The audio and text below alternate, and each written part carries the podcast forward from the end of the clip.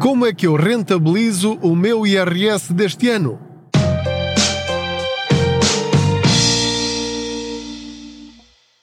Olá, eu sou o Pedro Anderson, jornalista especializado em finanças pessoais e aproveito as minhas viagens de carro para falar consigo sobre dinheiro. Não liga aos barulhos do motor, buzina delas, pisca-pisca, etc, etc, etc. Faz parte da viagem. Não se esqueça de subscrever este podcast, de o partilhar com outros, dar as estrelinhas que entender na plataforma em que estiver a ouvir. Pode ser o iTunes, o, o, o Spotify, o SoundCloud, podcasts do Google uh, ou outra qualquer. Ora, muito bem, estamos a chegar, no momento em que eu estou a gravar este episódio, à altura de novamente entregar o IRS. Dentro de algumas semanas, portanto, a partir de 1 de abril, todos nós vamos começar a entregar, ou começa o prazo legal para a entrega do IRS, e isso é algo que, enfim, dentro do mal, interessa-nos de sobremaneira porque isso permite-nos ter uma das melhores e maiores fontes de rendimento extra todos os anos, que é o reembolso do IRS. Ora, eu sei que alguns de vocês já estão a abanar a cabeça porque nem todos recebem. Há alguns que não recebem nada e há outros que, em vez de receber, obviamente têm de pagar. E portanto aproveito este episódio também para vos dar algumas explicações sobre como é que funciona o IRS. Portanto, será também de alguma forma um episódio do podcast pedagógico.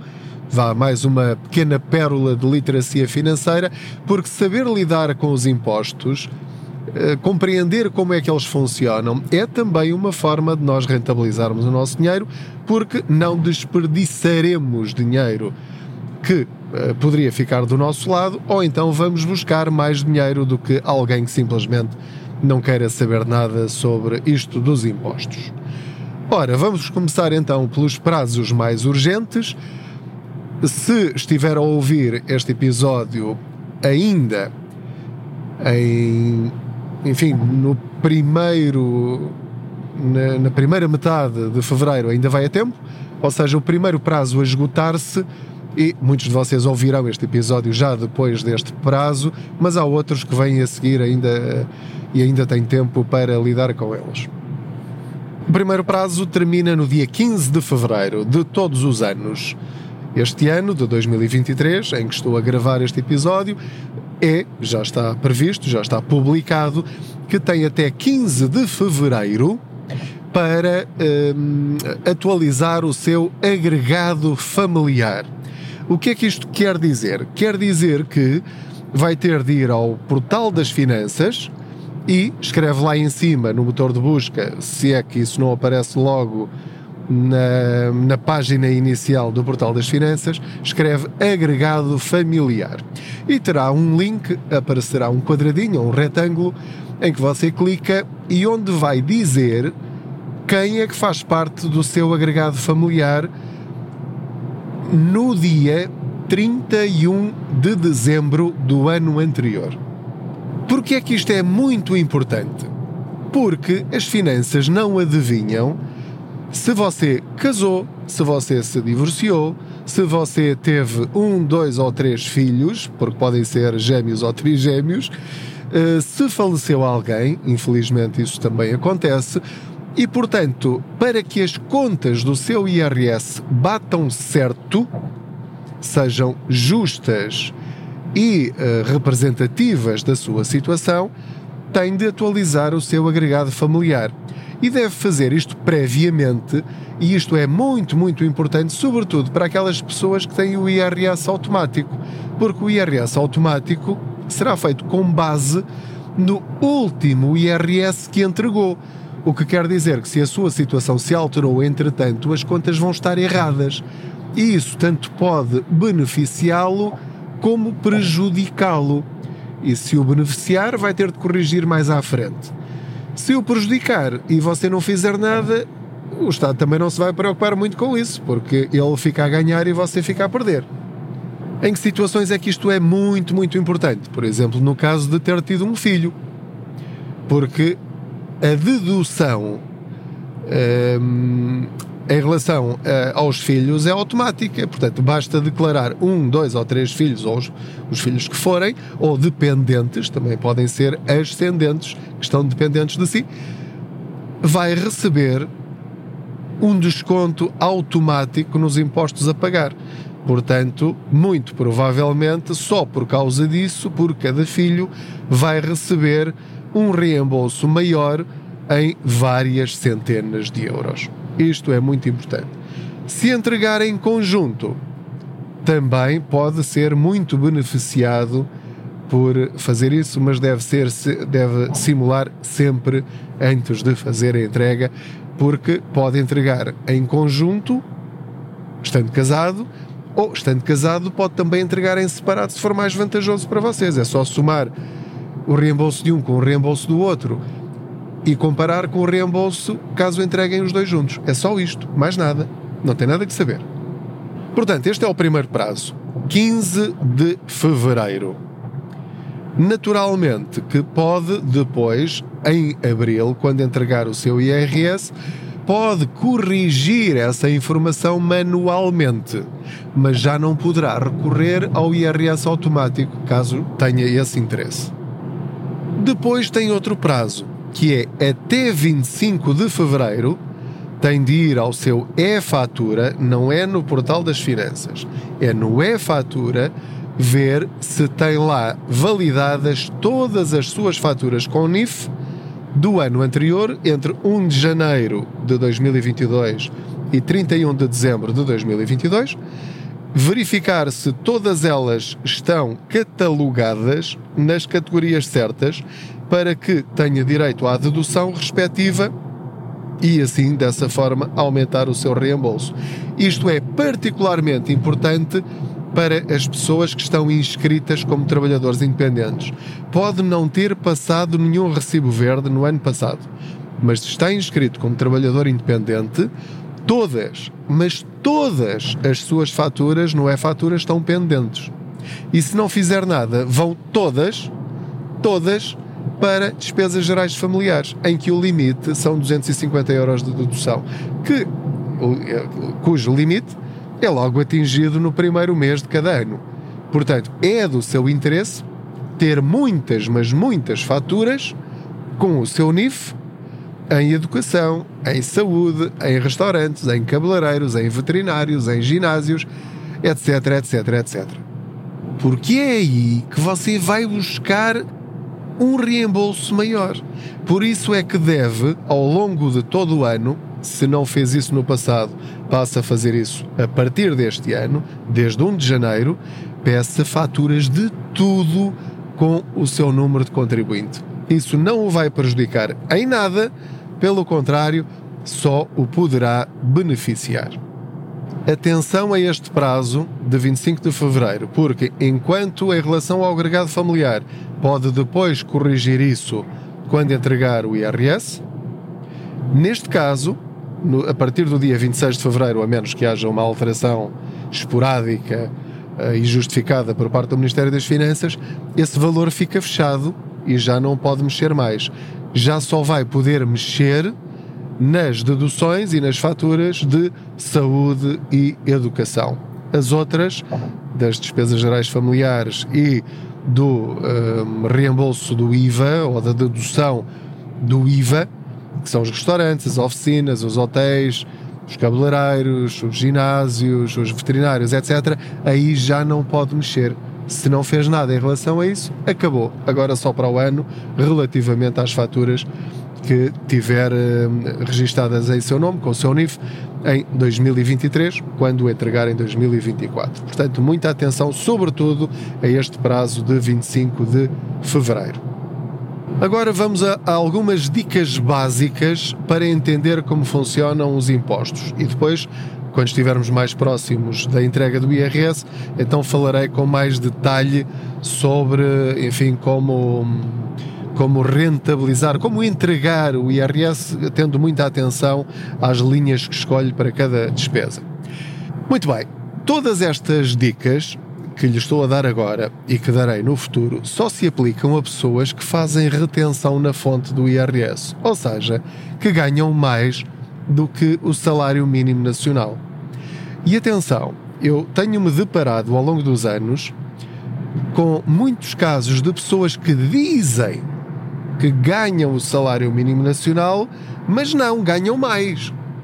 E depois queixam-se que não só não recebem reembolso, como ainda têm de pagar IRS. Acreditem que são milhares e milhares de casos. Porquê? Basta fazer uma hora extraordinária, que seja declarada, para você já não ganhar o salário mínimo nacional. Portanto, entra logo no primeiro escalão entrando no primeiro escalão, se não fizer a retenção na fonte das horas extraordinárias, isto é, é, o que, é o que mais acontece. As pessoas não se lembram disto. Não descontam logo na altura, porque senão acabavam quase por não receber quase nada. Portanto, horas extraordinárias, feriados, fins de semana, mais um biscate aqui, um biscate além. Como não fizeram retenção na fonte, quando entregarem o IRS, fazem as contas ao imposto que deveria ter pago e não pagou, previamente, na retenção na fonte e vai ter de pagar na altura. Mas a maior parte das situações, na, na maior parte das situações, as pessoas fazem retenção na fonte, ou seja, vão descontando o imposto que deverão pagar no ano seguinte ao longo de todos os meses do ano anterior e, portanto, quando entregam o IRS apresentam muitas despesas, esperamos nós, por terem pedido o tal NIF, daí a importância de pedirem sempre fatura com o NIF. Esta é uma tecla que eu ando a bater há anos e anos e anos. Não tenham vergonha de pedir fatura com o nome de contribuinte, até do cafezinho, do gelado na praia, do lanche, do pequeno almoço, de todas as refeições que fizerem, do cabeleireiro, da oficina, tudo, tudo, tudo, tudo, tudo, porque isso vai depois abater no imposto a pagar, eles fazem as contas, vêm, bom, devia ter pago este imposto, ok, já reteve, mas atenção que apresentou estas despesas, ok, então agora vamos descontar estas despesas no imposto que teria a pagar. Como já pagou durante o ano anterior, faz ali uma conta de subtrair e, portanto, como pagou a mais, eles devolvem aquilo que pagou a mais. E isso é que é o reembolso do IRS. O reembolso do IRS é o valor que pagou a mais na retenção na fonte no ano anterior. Não é uma prenda do Estado aos cidadãos. Isso tem de ficar muito claro. Ainda há muitos, muitos portugueses que acham que é uma espécie de compensação do Estado pelas despesas que nós tivemos. Não é uma devolução dos impostos que nós pagamos a mais ao longo dos meses no ano anterior. Isto muda completamente a nossa perspectiva do pagamento de impostos. Ou seja, se é assim, então eu quero descontar o máximo possível na altura em que o Estado vai fazer as contas. Como é que isso se consegue? Apresentando faturas com número de contribuinte das despesas que são dedutíveis. E há limites que variam todos os anos, mas não têm variado muito ao longo dos últimos anos, que é uh, eh, 800 euros para educação, é de 1000 euros para a saúde, é de 250 euros para restaurantes, oficinas, veterinários e ginásios e mais umas coisas, 250 euros automáticos para praticamente toda a gente, que são as tais despesas gerais familiares, onde entra a conta da luz, da água, uh, do, do, gás, das telecomunicações, uma ou outra fatura que tenha, portanto atinge logo esse valor. E, e depois muitos outros. Há pessoas que, têm, que pagam despesas de lares de terceira idade, há pessoas que têm agora, por exemplo, agora que vamos começar a pagar muitos juros do crédito à habitação para quem comprou casa até 31 de dezembro de 2011 ainda podem deduzir um valor razoável, eh, uma percentagem dos juros que pagaram no ano anterior. Os outros que compraram casa depois de 2011 não têm direito a essa dedução, que é algo que, na minha opinião de cidadão, é injusto, porque todos compraram casa, quer dizer, porque é que uns têm direito a uma dedução e outros não. Ou dão a todos ou não dão a nenhum. Mas pronto, isso é a minha opinião sobre o assunto. Neste caso, eu tenho direito a essa dedução, porque comprei a minha casa em 2007, mas lá está, essa dedução aparece lá automaticamente. Eu não tenho de fazer nada, porque é o, o banco que envia para o Ministério das Finanças eh, em relação a todos os clientes em Portugal, envia esses dados e isso aparece lá automaticamente pré-preenchido. Depois, quero alertá-lo para uma outra situação: é que quando for ao e-fatura, vai dar por falta, muito provavelmente, de algumas despesas de educação, por exemplo, universidades, propinas, vai dar por falta de muitas despesas de saúde, de hospitais públicos, centros de saúde, por exemplo, vai dar por falta de praticamente todos os seguros, vai dar por falta das rendas de casa, se tiver a casa arrendada, vai dar por falta de muitas faturas importantes, eu diria até que são as mais importantes. Porquê é que isso acontece? É tudo normal, não tem de as declarar, não tem de as eh, inserir manualmente. Porquê? Porque os bancos, o Estado e as seguradoras são obrigados a inserir esses valores, mas só mais tarde. Porque eles têm um prazo maior para suponho eu que seja, porque são tantos clientes que lhes deram aqui uma margem maior de tempo no prazo para fazerem isso. Portanto, esses dados vão ser trabalhados, vão ser entregues mais tarde e vão ser trabalhados pelas finanças e só vão aparecer até 15 de março de cada ano. Portanto, só depois de 15 de março é que você vai ao portal das finanças e vai ver todas, mas todas as suas despesas que foram declaradas por si e pelas instituições para saber quanto é que tem de dedução em cada uma delas.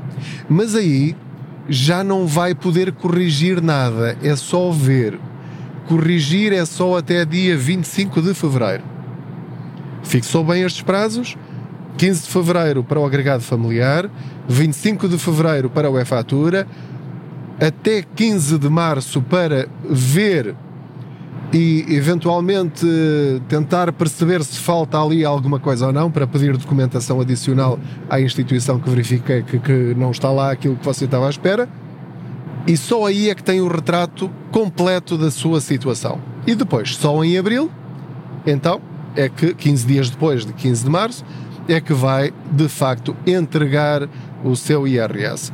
Se verificar que o seu IRS automático, caso tenha direito a isso, tem lá tudo e está tudo certo, já verificou, tem o máximo de deduções possíveis, todos os seus rendimentos estão lá declarados e está tudo ok. Portanto, se verificar que está a 100% e tem o máximo de reembolso possível, sim senhor, é só clicar sim e está entregue o seu IRS e vai ser provavelmente dos primeiros a receber o seu reembolso do IRS. Já sabe que eu aconselho sempre a não entregar o IRS na primeira semana porque há sempre bugs, há sempre situações ali muito.